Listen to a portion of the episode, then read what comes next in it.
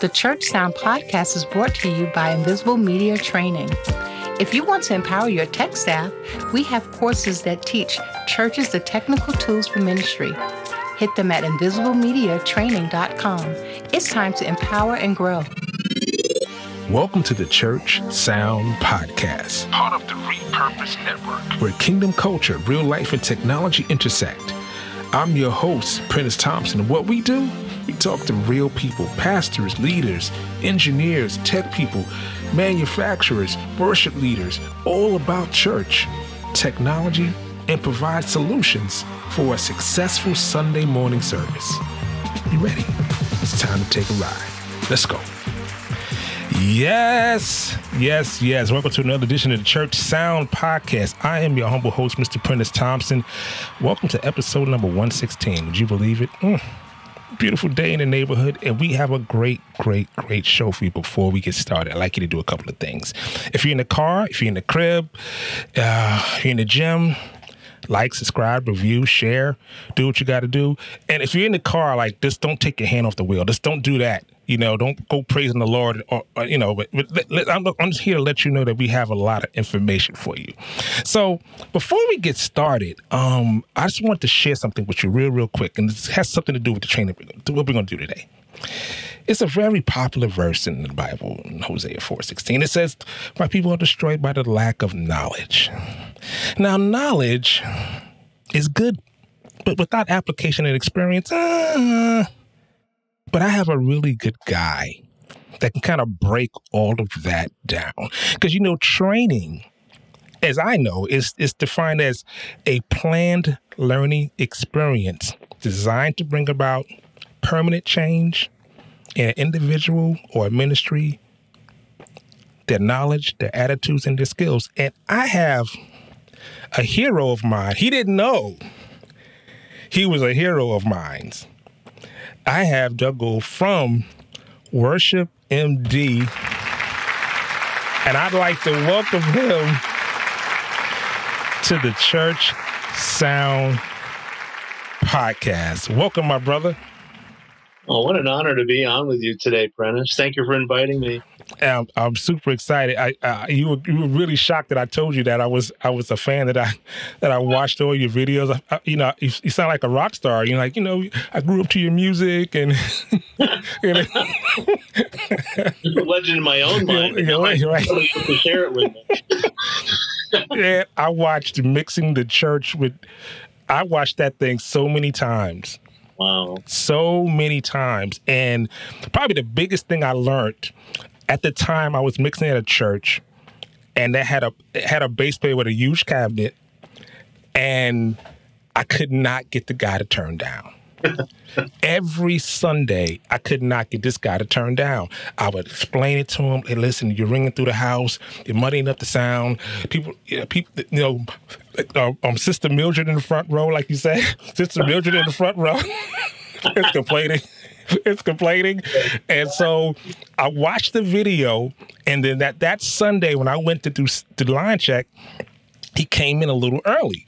I said, okay, great. So I'm I'm getting everything set up, getting the drums set up because it was like a they set up they they were doing church in 42nd Street movie theater. Oh wow! So it was like a tent thing. So it was set up, breakdown every Sunday.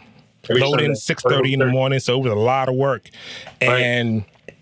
I just told him to play. I said, can, can you step step towards me for a little bit. He starts playing, stepping towards me. And when he got about five or six feet, his eyes were like saucers. his eyes were like saucers. And I was like, it worked. It worked. it's true. And I talked him into backing the cabinet up, and like I never had a problem about it. So I just want to thank you. Oh, that's funny, man. we we learned a different way. We learned we learned by accident, as I think I mentioned in the uh, yeah in the, that cast, playing in bar bands when I was in my twenties and we couldn't get the bass cabinet next to the drums. So it went off stage. It was the first time we ever saw our bass player turn the thing down. you know, if you were a toupee, that thing would have been 15 feet in the oh, air. Oh gosh. oh gosh. Yeah, but thank you so much, man. I, I've I've gleaned from your knowledge. I just want to thank you, give you your flowers now. Um, our listeners are going to be very excited about getting some some great knowledge from you. So let me ask you this question: How did this all begin for you? Okay, so I played in rock band. Like, after the Navy, I got out and uh, played in rock band. So I was thirty, got saved, and had to get a real job. I was getting married. Had married my girlfriend, and uh, worked in a music store. Then I became a rep in New England, where I grew up, Connecticut. Okay. For JBL and Soundcraft and AT and Kramer guitars when Eddie Van Halen was still playing them. and then I became, a, I'm a keyboard player. That's what I am. I'm not really a, a tech engineer kind of guy. I'm a, I'm a musician. Same with me. and uh, I think musicians make the best techs because we listen to music. We know how music's supposed to sound. So if you're trying to teach some nerdy IT guy how to mix, probably not going to work, right?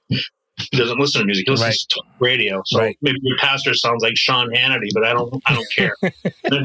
so from there, I became a, a, a, sales manager for North America, Eastern half for E-Mu Systems. They made SP12. Oh yeah.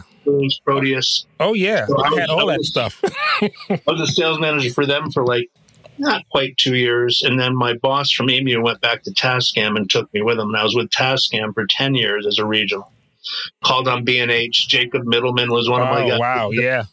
Visit with and uh, and then uh, right after 9-11, I got let go with 25 other people from Tascam.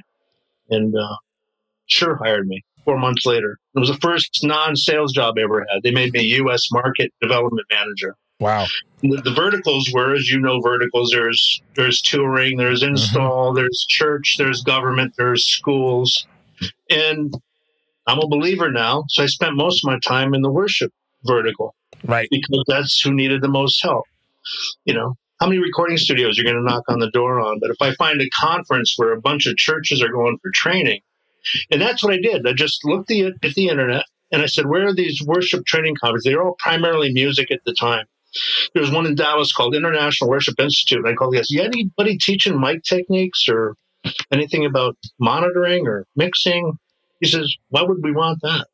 I said, We got a band on stage. What do you think is happening out in front? Wow. So he said, All right, come on down. And I just started crashing parties. And it ended up I was doing about 30, 35 events a year. And then they put me in charge of um, connecting with worship artists because they were strong with urban gospel, you know, mm-hmm. but they had nothing of the other genres, nothing in rock, metal, and rap. You know, right. there was a lot of Christian alternatives to that stuff. So I went to the Dove Awards. I signed MercyMe, then I signed Chris Tomlin, then I signed Israel Houghton, then I signed David Crowder Band, and it was just crazy after that. Wow, seven years that was like that at Shure. and then they let me go. They said, "Well, you've run its course." My travel budget was like a hundred grand. They were paying me six figures, wow. and I had twenty five events left on my calendar when they let me go. And I said, What are we going to do about these? We, we told them we're going to be there. They said, No, you're going to have to call them all up and tell them we're not going to do it. We're done. I said, Okay. I called all these events up. I said, I don't have a job anymore at Shure, so I won't be able to come. They said, Doug, we didn't care about Shure. Is there any way you can get here? Mm. And then the light came on, and the Lord kind of told me, He says, Are you done with this mission yet of training volunteers in the church? And I said, well, I don't want to be, but how am I going to do it? He says, what does a missionary do when he runs out of support? He has to solicit support. Mm. Right when he said that, the phone rang from Audio Technica. They said, We can't hire you full time. Is there some way we can work together? And they came, and I had this vision of being an independent market development person that focuses on the church because nobody in the church knows how to do this stuff. They don't do it as a vocation. Right a cop who's running sound, and you got a plumber playing guitar, right? The soccer mom who's the, the lead singer, right? So then PreSonus came on with AT, and then I've had man over the years Korg, Westone, Yamaha, Earthworks. Um, right now I've got Heil microphones, AEA ribbon microphones. I've got Mackie, and I've got I'm doing artist relations for Martin Guitar. So all the artists who play Martin or want to play Martin call me, and that's basically it. Wow. freelance market development thing to connect the industry to the church. It's a building a bridge, a relationship. Right. sometimes it's just they think that the manufacturer just wants me to bring the brand into the church. But on the other side, Martin, for instance, they thought they were getting creamed by Taylor and the worship artists. No, you're not. You ever don't don't know any of these artists, do you? Hillsong, Gateway, Elevation, Bethel, Yeah. all these guys, House Fires, Maverick City, Yeah. they're all playing Martin, and they don't know any of them. So that's the alternative. It's a bi-directional thing. Got you. They get to know the brand, and the people get to have a relationship with. Them. Like you're the, you're the handshake. Yeah. That's it. And it was all a God gig. I, I could never design a gig like this. Are you kidding me? Right, right, right. Just thinking along those lines is because you have two different paradigms that are, that are thinking differently and not even know they're they're, so succinctly connected. Right. Yeah. And it's just, uh, it's, he pours favor on me, even with a guy I don't think I have the skills of a real engineer. I mean, you want to you want to go to Mix U or something like that with Jeff Sandstrom and Lee Fields and those guys. You're going to learn about parallel compression and Right. but I say high pass filter to my audience, and they don't even know what I'm talking about. What's a high pass filter? Oh man, that Why are you mixing with inputs instead of groups? Oh man. you know, that's who I'm getting, and, it, and that's who I want to get because they need the leg up. They need the common sense approaches. They don't need physics and math. Exactly. So Exactly, and that and that's that's pretty much what I what I what I do. I do the same thing, and I and I go to these churches, and I give them, I speak in their language. right, I give Exact- them I give them I give them the the phrase that connects the engineering lingo, right, but I show them how. right, And I, and that's what I got from you is like showing you showing you how. Like even like the EQ um thing you do, uh, your engineer did, uh, you know, I learned a lot of that from from your video like subtraction. I was Right. like cuz in in the in the studio it's addition most of the time. Right. But you're cutting before you're boosting live. Right. Because there's too many things conflicting on the stage in the same space. Right. So if you want a vocal to sit right, you just can't raise the level of it. You got to Right. make some space for it to live. Right. And I learned and I learned that from you guys. So thanks thanks again. So let me ask you this. Like I know when when I when I visit churches, um I, it, you have these certain personalities. I, I have them. I have them labeled. I have the I have the good servant with no knowledge. Right, I have the know-it-all who's never wrong. I have the pastor's favorite who gets away with everything. right, Then you have the over technical guy who's it, it was it's more or less like if Michael Jordan was a coach. yeah, It was like it's the same, it's the same it's the same thing. It's like he'd be the worst coach ever, yeah. The best players aren't the best coaches, are they? and that's it. And it's Right. It's so crazy. And it's like then you have the person that's that wants to learn has no one to teach him. Right. So Church doesn't- and the church doesn't put a premium on it. right, Faith comes by hearing, but we don't Right. want to pay for it. right, right. that is that is that is so true. Like a lot of times when I visit churches, I ask them, I'll ask like I'll meet with the pastor and and they'll say, Well, um, well, how much? And I'm not giving the number, and they're like, Well, we don't know. I said, Let me ask you a question. so if if you needed plumbing fixed in your church, who would you call? You call a plumber, right? You would not call the carpenter, and, and you wouldn't got you wouldn't call the guy that flies flies drones for the weekend. You wouldn't call him, right? Right. It's the same thing. It's just so it's it's it's it's so crazy to me that the musicians that you that you bring in, they know scales. Yeah. They trained. They went through that process, but the process of applying that to your AV AVL ministry now, Right. it's like it's like in the back of their brains. Right. It, it doesn't It doesn't It doesn't- resonate. doesn't figure in the equation at all. Right. Right. So, what, what's your process like when you first start with a church? Like, what, what what's your process? The process is if I'm because I do conferences mostly, but there are mm-hmm. churches who want me to come and just train their team. So that I I teach holistically. Have you, you've probably seen videos where the guy is teaching audio in a vacuum. He's he's talking about EQ or or compressors or dynamics or mixing, but there's there's no source material coming in. Doesn't have a live band. Right.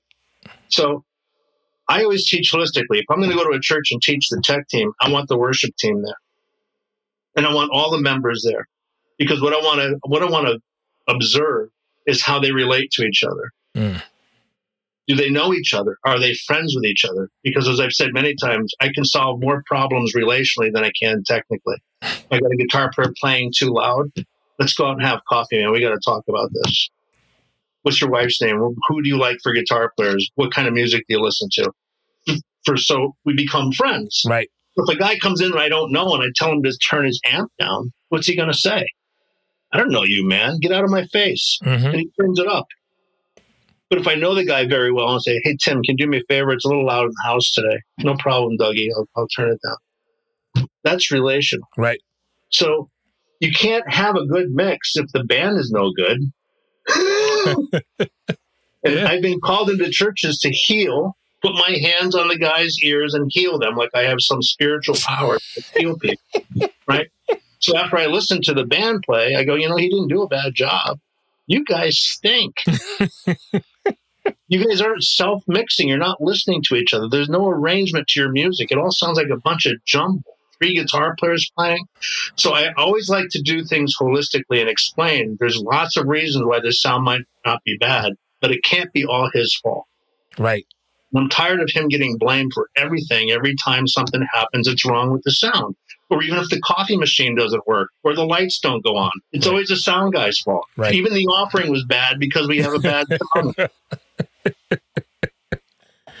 That's so that's that's so true. A lot of times when I when I, when I when I go to churches, I bring the pastoral team in too because a lot of times what happens is, say Mother Jones is giving an announcement, she has the mic like off by her left ear, and then then complain, I couldn't hear myself on the live stream. And then, and then the audio guy gets called in. Like, you know, Mother Jones. You know, she's a, uh, she's one of our founding members, and da da da da da da da. She couldn't hear herself, and this is unacceptable. So I bring people in. I said, this is how you use the microphone. This is how you place the microphone. You know, this is this. We're going to show you where you should clip your your, your live. Right. We're going to show you like all of, all the stuff that we know that that's that's that works. That's Right. that's that's textbook textbook. To the layman, it makes no sense for them because it you know if if if I have to put a live on on, on my blouse and my blouse is is purple, it can't be seen because so I'm going to put it over here on my shoulder, Right. and And they talk the other and way. they, right and talk the other way. And it's like, can y'all hear me? Some y'all pray for the audio department, or you get a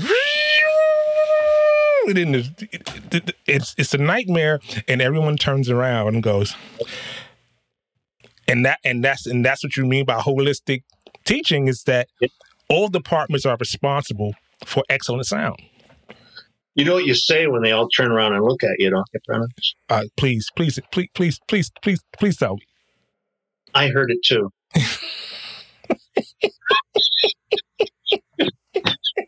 I have ears. So they turn around and go, the feedback, they look at you. Yeah, I heard it.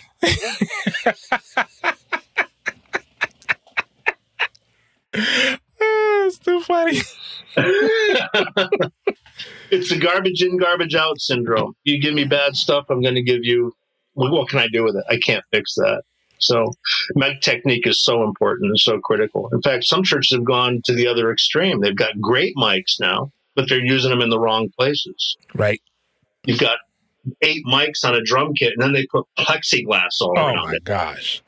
gosh. So, what would you do with a PA in a gymnasium? You'd treat it. That's exactly. You put the loudest instrument in the, in the room inside a fishbowl, and now you've got all these mics summing together with all kinds of phase Yeah. incoherencies. It screws it up. Use a smaller kit if you don't want the volume, or Right. give the drummer some lessons so he knows how to play musically and dynamically. You know, the, Right. the, the screen cost you a grand. How many drum lessons is that? right, exactly. Or just, hey, listen, can we just go kick, snare, overhead? Can we do that? Yeah. Or even an overhead. even this overhead and kick, it will work. Yeah. Right. Now, an open stage, you got to be careful with condensers as overheads. Mhm. So, in a shield situation, use as few mics as you can, Right. so you won't get as many reflections. But instead of using, you know, on a small stage, people are using two overheads and they're running the system in mono. That doesn't Oh make any man, sense. yeah, Use one overhead. right. Right. Unless you're mixing stereo, that's different. But if you if you if that's not the case, you just need And one. the room mic too, if the mic's too sensitive. Right. So you want to try using some dynamics underneath the cymbals Right.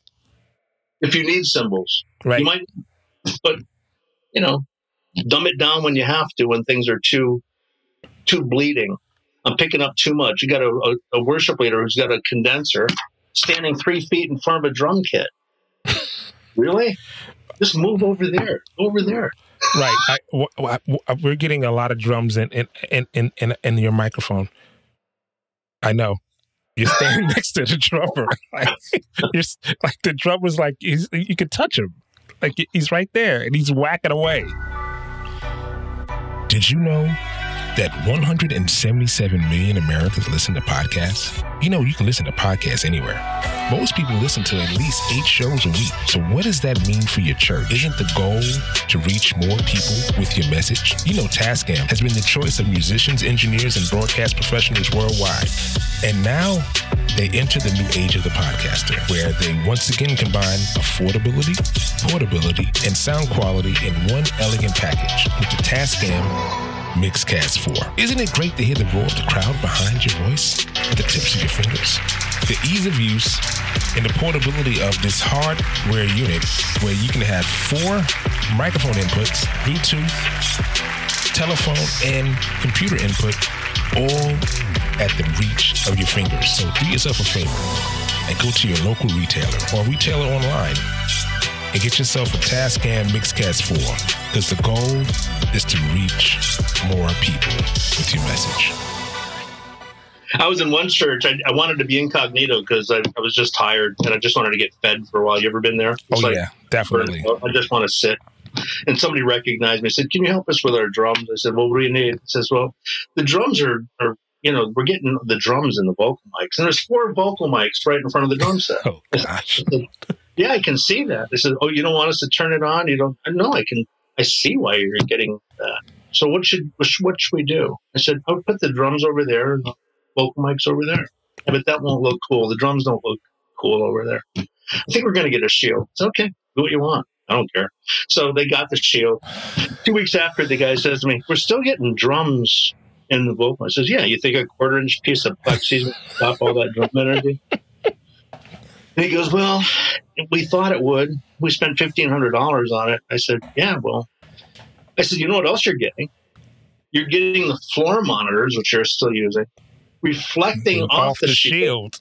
into the mics. He- and that's really making your problem that much worse. He goes, So what should we do? Put the drums over, over there. there. and, I, and I didn't do it, right? How many people do you see using shields and they have no clue? They think it's it's helping. It's the worst. Or Right. especially when you see it around like an electronic drum kit. Oh Are gosh, that now that is hilarious.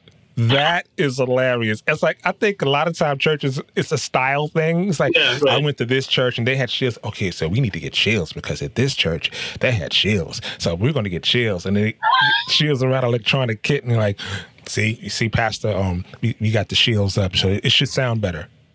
I don't hear the I rubber. don't, I don't hear the rubber.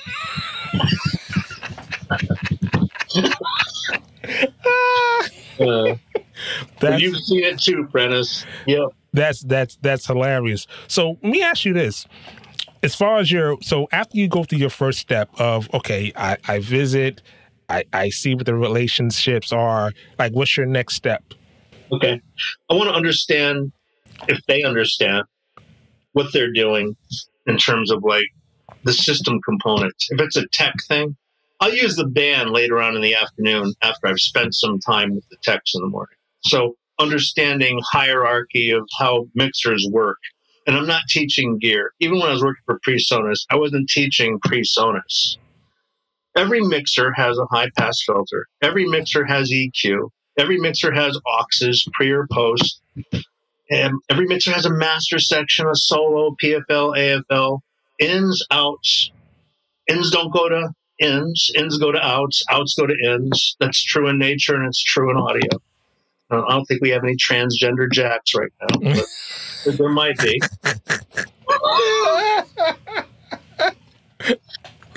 Oh God! Babylon Bee had this thing where a quarter inch male jack wanted to identify as female. Oh, and I God, that that's was one of the most funny. articles I've ever read. Oh, that's funny. I teach them signal flow. You know, so source to whatever a snake or if you're using a, a Dante type of thing, a Cat five, which goes into a mixer, digital analog. All mixers have the same terminology, but where is it on this mixer? It's different where it is on an X32 than it would be on a Midas Heritage, but that's the only difference. It's where it's located Right. mixer is a mixer. So if you understand terminology and signal flow, you can pretty much go on any mixer and once you found out where those things are, operate it. That's what I want to teach. Right. I want to teach microphones, dynamics, moving coils, condensers, ribbons, three to one rule, what feedback is caused by. Uh, uh, gain setting is so important. You know, getting the gain stage right. So sound checks become a, a vital part of that with the band. I was at a church in Jackson, New Jersey that hadn't done a sound check in eight years and wondered why their mixes weren't any good. I've been there. It's just you can't take 20 minutes just to make sure that the gains are separate. Even if you have recallable preamps, the humidity and the temperature are different today. There's not as many people in the room. You're Right. still going to have to tweak them. Right. You're not going to call them back to what you had last winter as a recallable preamp setting, are you? And the girl's got a cold today. She's not even singing in the same channel anymore. Right. I don't know what these what these guys think about recallable preamp being such an important feature because even analog or digital, I'm setting those things all the time. And if you have time to set them up correctly, as opposed to like if you're in a, a, a festival where it's one band after another, Right. it's a different way of game sh- gain setting. Right. The band's playing the first song, that's your sound check. So now you're looking at the meters and you're adjusting the gains that way, but you're not mixing with gains. Right. Exactly. So, uh, amplifiers, position of loudspeakers, are they covering the people or are they reflecting off of walls? You got them against the wall. You're not delaying your back speakers. So there's all kinds of things that go into correcting some of those things before we even get started. Monitors, stage monitors versus in-ears, in-ear mixing, what's important in an in-ear mix. Uh, a lot of musicians don't know how to mix their own ears. So you as a tech might have to set up a basic thing for them to get by. Don't forget to pan if you're giving them a stereo mix. That'll make it sound more natural. right. Mono mixes or taking one out of your ear, don't do that. You know, there's so many things that I have to look at and observe and see what they're doing wrong. Some churches are way ahead of the curve. Some are so behind it. It's like you got to go back below step one. Anybody here have any experience at all in, in running sound? No hands go up. How many of you are musicians? No My hands. go up.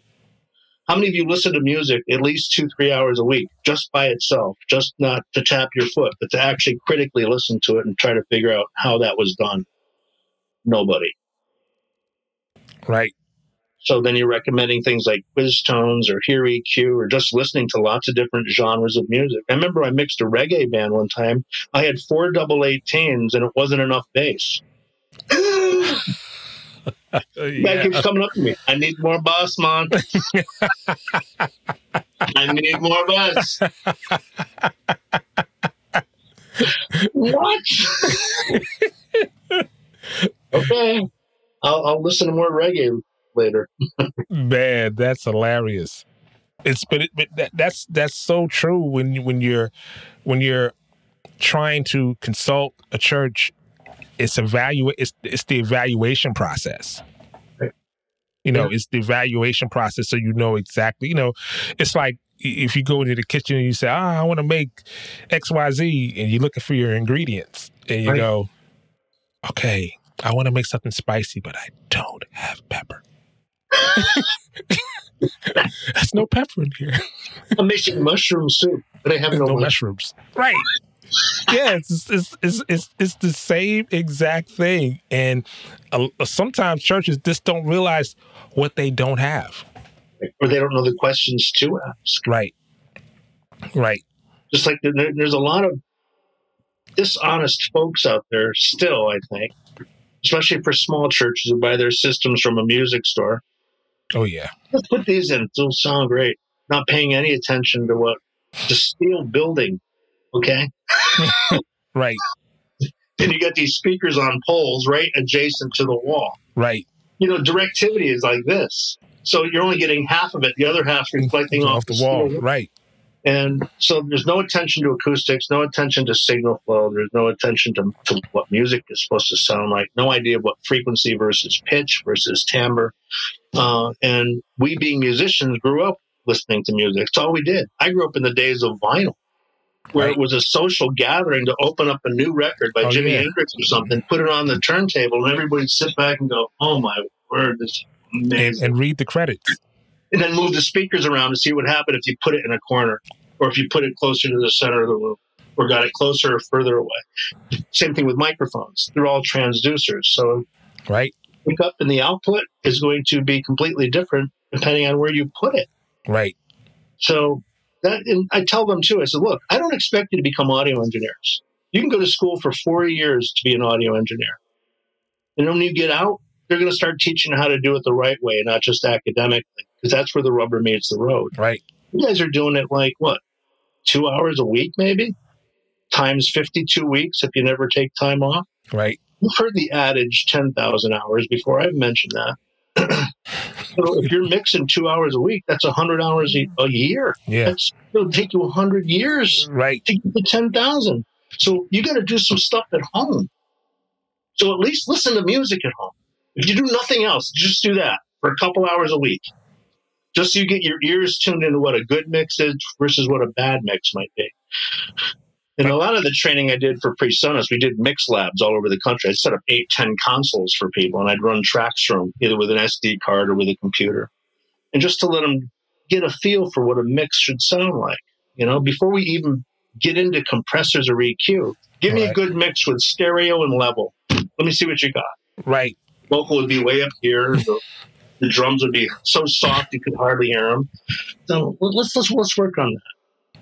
Right. Application is is is so important. I, I remember I was I was mixing at a church, and in Virginia, and they would bring in new engineers and and they would just put people in place without you know finding out what their background was. Just say, okay, oh, we got a new guy here. Hey? You're gonna mix on Wednesday. Like, no, no, no, no, no, no, no, no, no, no. He doesn't know what he's doing yet. So, I what I would do is, I would I would I would do the have the under balcony mix and I would have the snare slamming. And I say, go downstairs, tell me what you tell me what you hear. And if the guy said, it sounds great, I knew he was a stagehand. Like I Oh. know.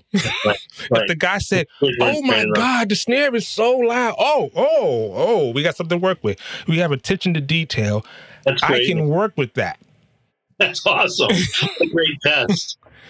So without so without me removing him, I would just it, it was my way instead of going through the whole questionnaire. Sure. You see where your ears are immediately. Yeah. Like what do you what do you hear? Because Yeah. if you can hear that snare is whacking, then you you you have some you, you have some understanding of music. Right. Period. Right. No matter the genre. If you can say that's a snare and it's too loud, Yeah. then I can Mhm. work with you. If it says it's a if the 55 Ludwig Black Beauty, it's too loud. you should get a wooden snare. That brass one is too much. yeah. Or, and, you know, as a recruiting thing, that's always a, a difficult thing to evaluate what their skills are. But man, I'll take anybody that's willing to help. You know, Mhm. and if he's a stagehand, God bless it. Teach him how to wrap a cable the right way, and he'll be a, a boon to you and save you time. Oh man. But um, I teach at Camp Electric every summer for TobyMac, Oh wow. Trevecca, and I get 13 to 18 year old kids who want to be. They're all musicians, pretty much, but they want to do something different. Some of them become audio engineers when they get out of high school, go to college or whatever. But it's fun because we start the, at the beginning, wrapping cables. How do you wrap? Over or under? Not like this. Right. Oh man. and we do we do Olympics. We do- because it's a camp, we still have to have fun, right? So we'll tie one arm around the back, and I have a, a competition where you have to go and run a cable to a mic stand, which is on the floor with one hand. You have to set the mic stand up, put the mic in it, put the cable in it, and gaff tape it back to the mixer. Wow, that's so cool. And, I time 'em, and the things are falling down, and they're trying to put. You know, you ever try to put a, a, a, Canon Oh, plug a, a Man, mic forget with about one, it. with one Oh hand. Oh gosh. so they're going like, you know, Oh gosh. That is so hilarious. Yeah. Oh god. oh gosh, that is hilarious. Oh, that's hilarious. Oh man, that sounds like a ball. That so sounds like a try that with some of your tech team sometime. All right, I'm going to give a, uh, you know, a, an Applebee's coupon to the winner. that, that that's that's that's that's that's hilarious. You know what? The thing I found out is that because we're su- we're such a visual age we're in now, like everything is you have to see it. So what I what I've what I've started doing is like when I go to churches, I I just kind of do a a picture illust- operations manual. Okay. Right. I just pull my phone out. Right. Take a picture of the board. Here's this. Here's that. Here's this. This is how you turn it on. These are the buttons you turn on. I create a whole walkthrough. And Yeah. then I say, okay, cool. Here, now, you follow these instructions. I'm going to stand here. Right. And then once I get you past that, then I can say, okay, now you know how to do these things. It's a visual aid. If you if you forget a step, you can always go back and take a look. Right. Oh, on this page is this. On this page is the outputs. Um, what screen? What what scene should I set for funerals, for weddings, or whatever it is? Right. Um, to kind of make it simple so that I can graduate you. Sure. And Yeah, I find that it's been very very helpful That's great, man. It's very practical. You know, amps on last. Amps on- first. Amps on last. Oh gosh, I can tell you, we all have stories of pop. What was that? Phantom power. Oh gosh. Oh, there goes the tweeter. That must have been made at Radio Shack. I was at a church one time and they brought me in the mix and I cut the system on and I'm like, where's the I was like, where's the where's where's your low end? Like, I don't see no rumble in the room. And they had no sub. So I walk out into the hallway and they had two 18s just sitting there. Not plugged to nothing. Being years. Wow. I was like, I said, do these work? He was like, yeah. And he go passive. I said, do you guys have amps? He's like, yeah. I'll go up. They send me up to this room. It's like eight amplifiers in this room, Wow. plugged to nothing. Mind you, Fred Hamp, Fred, Fred Hampton was Hammond? coming to town. He was he was performing the next day No way. Without subs. without subs. I said, all right, Lo, listen. Um, let me just test these subs out real quick. Make sure they're working. And me, let me look at the, the power rating of the amp and so we can make sure that we're good. Right. So I ran it. It worked. Ran into to an aux. Okay, great. Good. You got subs. So I cut the other speakers on. I was like, why I don't hear nothing in 2K here on, on the right side of the room. I'm sitting there with the engineer and I'm like, all right, listen, so um let me see. It sounds something sounds wonky. So I go up to the speaker to take a real good listen because everything was in the sky in the balcony. And I was like, I said, you know the speaker's blown, right? And the guy goes, Man, they were really complaining. They really couldn't hear on this side of the sanctuary. On this side, they were complaining that it was too loud. I was like, okay, so we should just get another speaker. So nah, we're just gonna switch it. we're gonna switch it for one side. We gonna switch the problem. We're gonna switch the problem. So Yeah, they so they can stop complaining. Oh man. and I'm, and I'm looking. I said, "Do you know Fred? You know Fred's coming to town tomorrow, right? You know he has a level that he needs this stuff to be. I'm, re- I'm pretty sure you have his his writer, and it, it should say some things in there that you guys need to meet." It was the craziest thing. I had to take apart the drummer. This is the this is the most hilarious thing. The drummer had his own sub mixer. So he had he had a 1604 on stage Right. with all his mics plugged into it, plugged into an active wedge. Nothing's in the house, Just that. just that. And the pastor's like, I don't understand. I don't know why I don't hear the drums no more. And I Wasn't said, even given a feed from the output of his 1604 to the main. nothing, Nothing. nothing. Jeez. so I spent a whole day just okay. Um, do you have like two volunteers I could use? Because we have to get things patched in because I didn't see what your runs. It was just it was just I can go on forever, but it was it was a nightmare. And then when I realized, I said, "Yo, you've been how long? How long has this been going on?" Uh, about nine months. like you gotta be what kidding. did you do with the broken speaker? Would you just replace the mid or tweeter or something, or did you get a brand new speaker? I just I just told him I said, listen, I looked at the woofer, I, I, I popped it open. I say, listen, if there's a music store around here, we can just go get one. Yeah, right. So I just called the music store. They had it. I went and got it, Mhm. and I zipped it in. Was Fred happy when you were done? Yep. Yeah. Good job. But it's it's that type of stuff that You get commissioned gold star.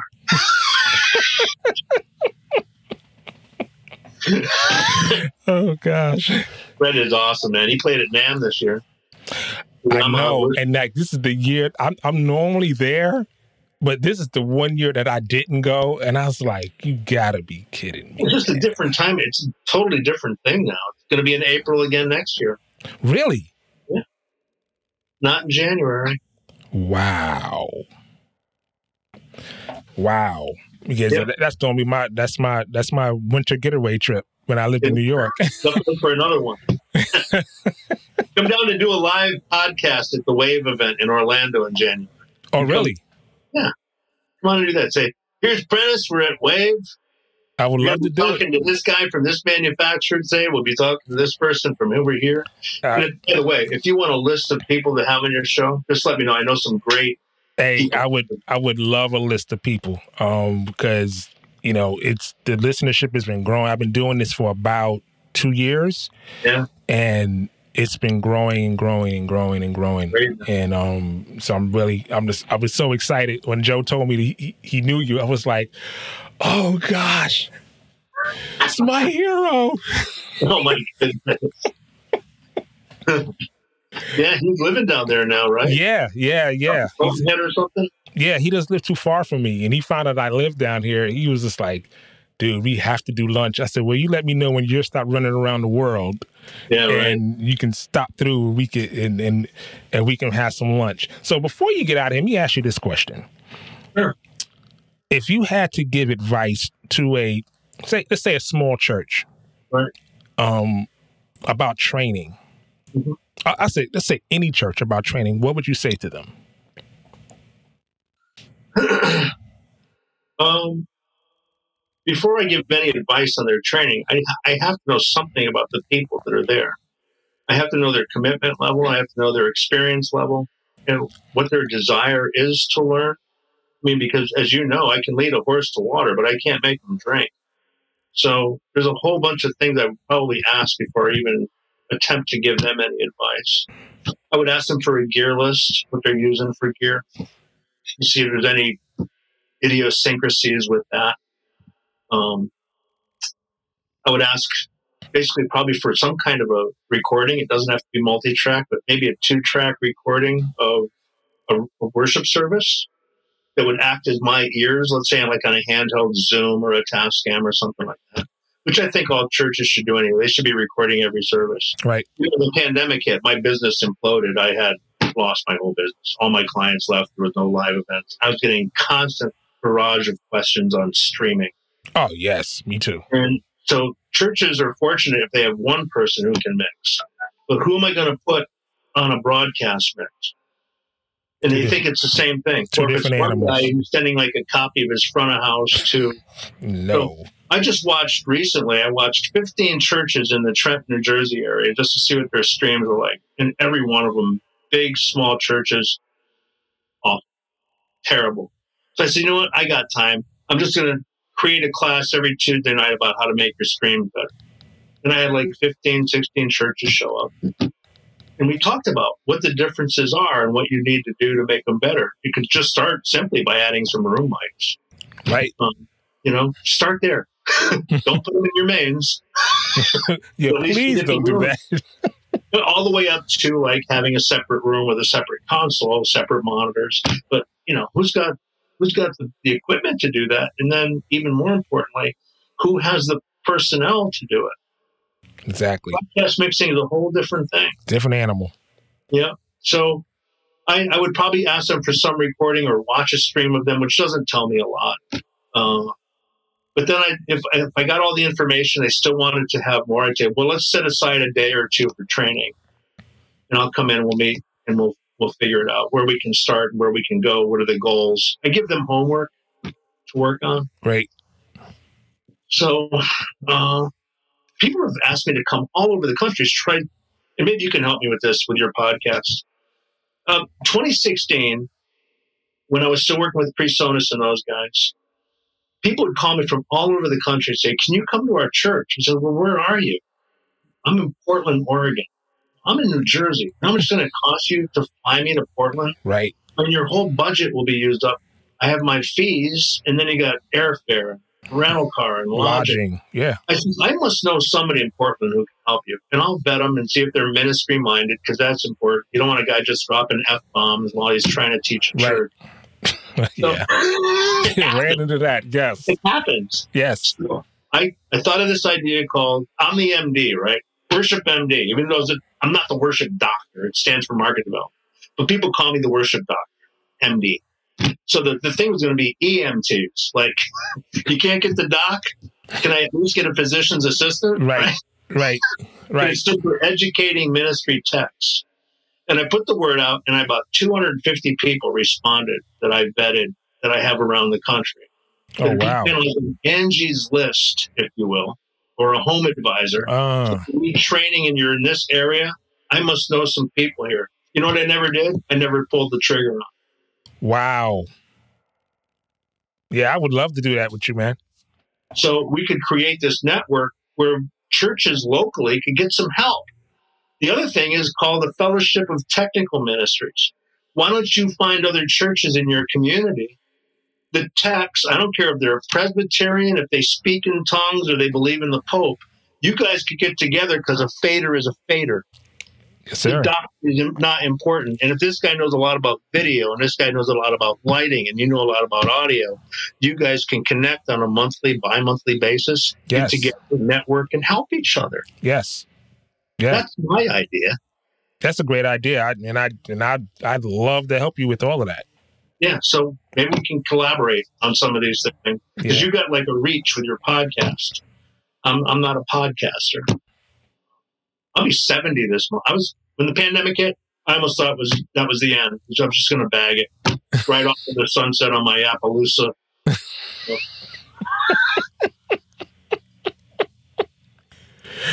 Oh man, amazing, amazing. We de- definitely, man, definitely. We can definitely, definitely do that. So let's do this. I know you got to run. Before you get out of here, we do this. We do this quick questions, Okay. rapid fire, called thirty seconds and gone. All right. Okay, ladies and gentlemen, boys and girls, cats and dogs of all ages, here you are with 30 seconds and gone. Question number one What is your favorite snare drum microphone? Favorite snare drum microphone? It is a new one now. It used to be like something like an SM57 or a Heil. Um, but it's a ribbon. Really? K, KU5A. It's a super cardioid ribbon.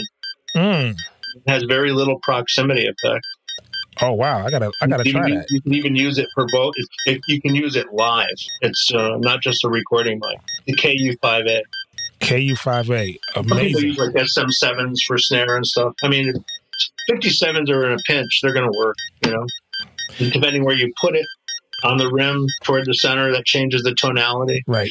But that works and it's cheap. It's 80 bucks. KU5A is a thousand bucks. So Oh, yeah, yeah, yeah. 100% difference. Yeah, okay, okay. Why not? Why not? But I think you're going to see more and more ribbons come into play for live application wow. because they just sound natural. It's the, the closest microphone designed to a human ear. When we hear it, that's how a human ear sounds. It doesn't have Mm. the bright, the bright shrillness of a condenser. It doesn't have that little mid-range spike that dynamics usually have. Right. So- All right. Question number two. What was your favorite movie as a kid? My favorite movie as a kid. Um, probably uh, Old Yeller or Ben Hur. Old Yellow.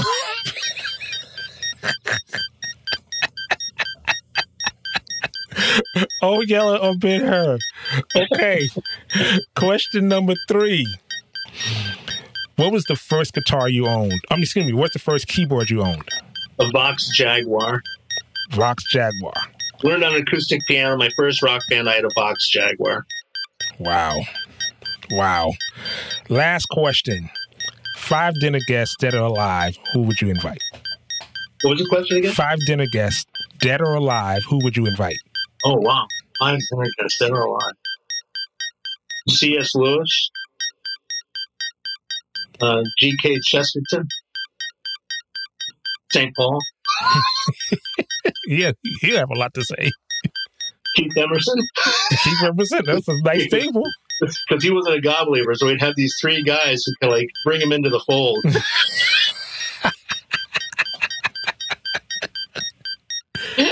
Uh, and uh, probably my grandfather, who my father didn't even know. I'd like to know what he was all about. Wow. Amazing. Amazing. There you have it, ladies and gentlemen, boys and girls. I'd like to thank my guests. And so, how can people get in contact with you? What's your contact information? Doug at worshipmd.com. Doug at worshipmd.com. So there you have it. I hope you guys were impacted. I hope you guys got a lot of information. I hope you guys laughed a lot. We laughed a lot. We had a great time. And therefore, it transferred over to you. Like, share, subscribe, share this information that's pertinent to the growth of your church. And our, our job is to try to make your Sundays three words amazing. So there you have it. Church Sound Thank so Podcast. much. We'll talk So- some more, okay? Yes, sir. Thank you for joining us, and I see you next time Have the Church. Sound Podcast.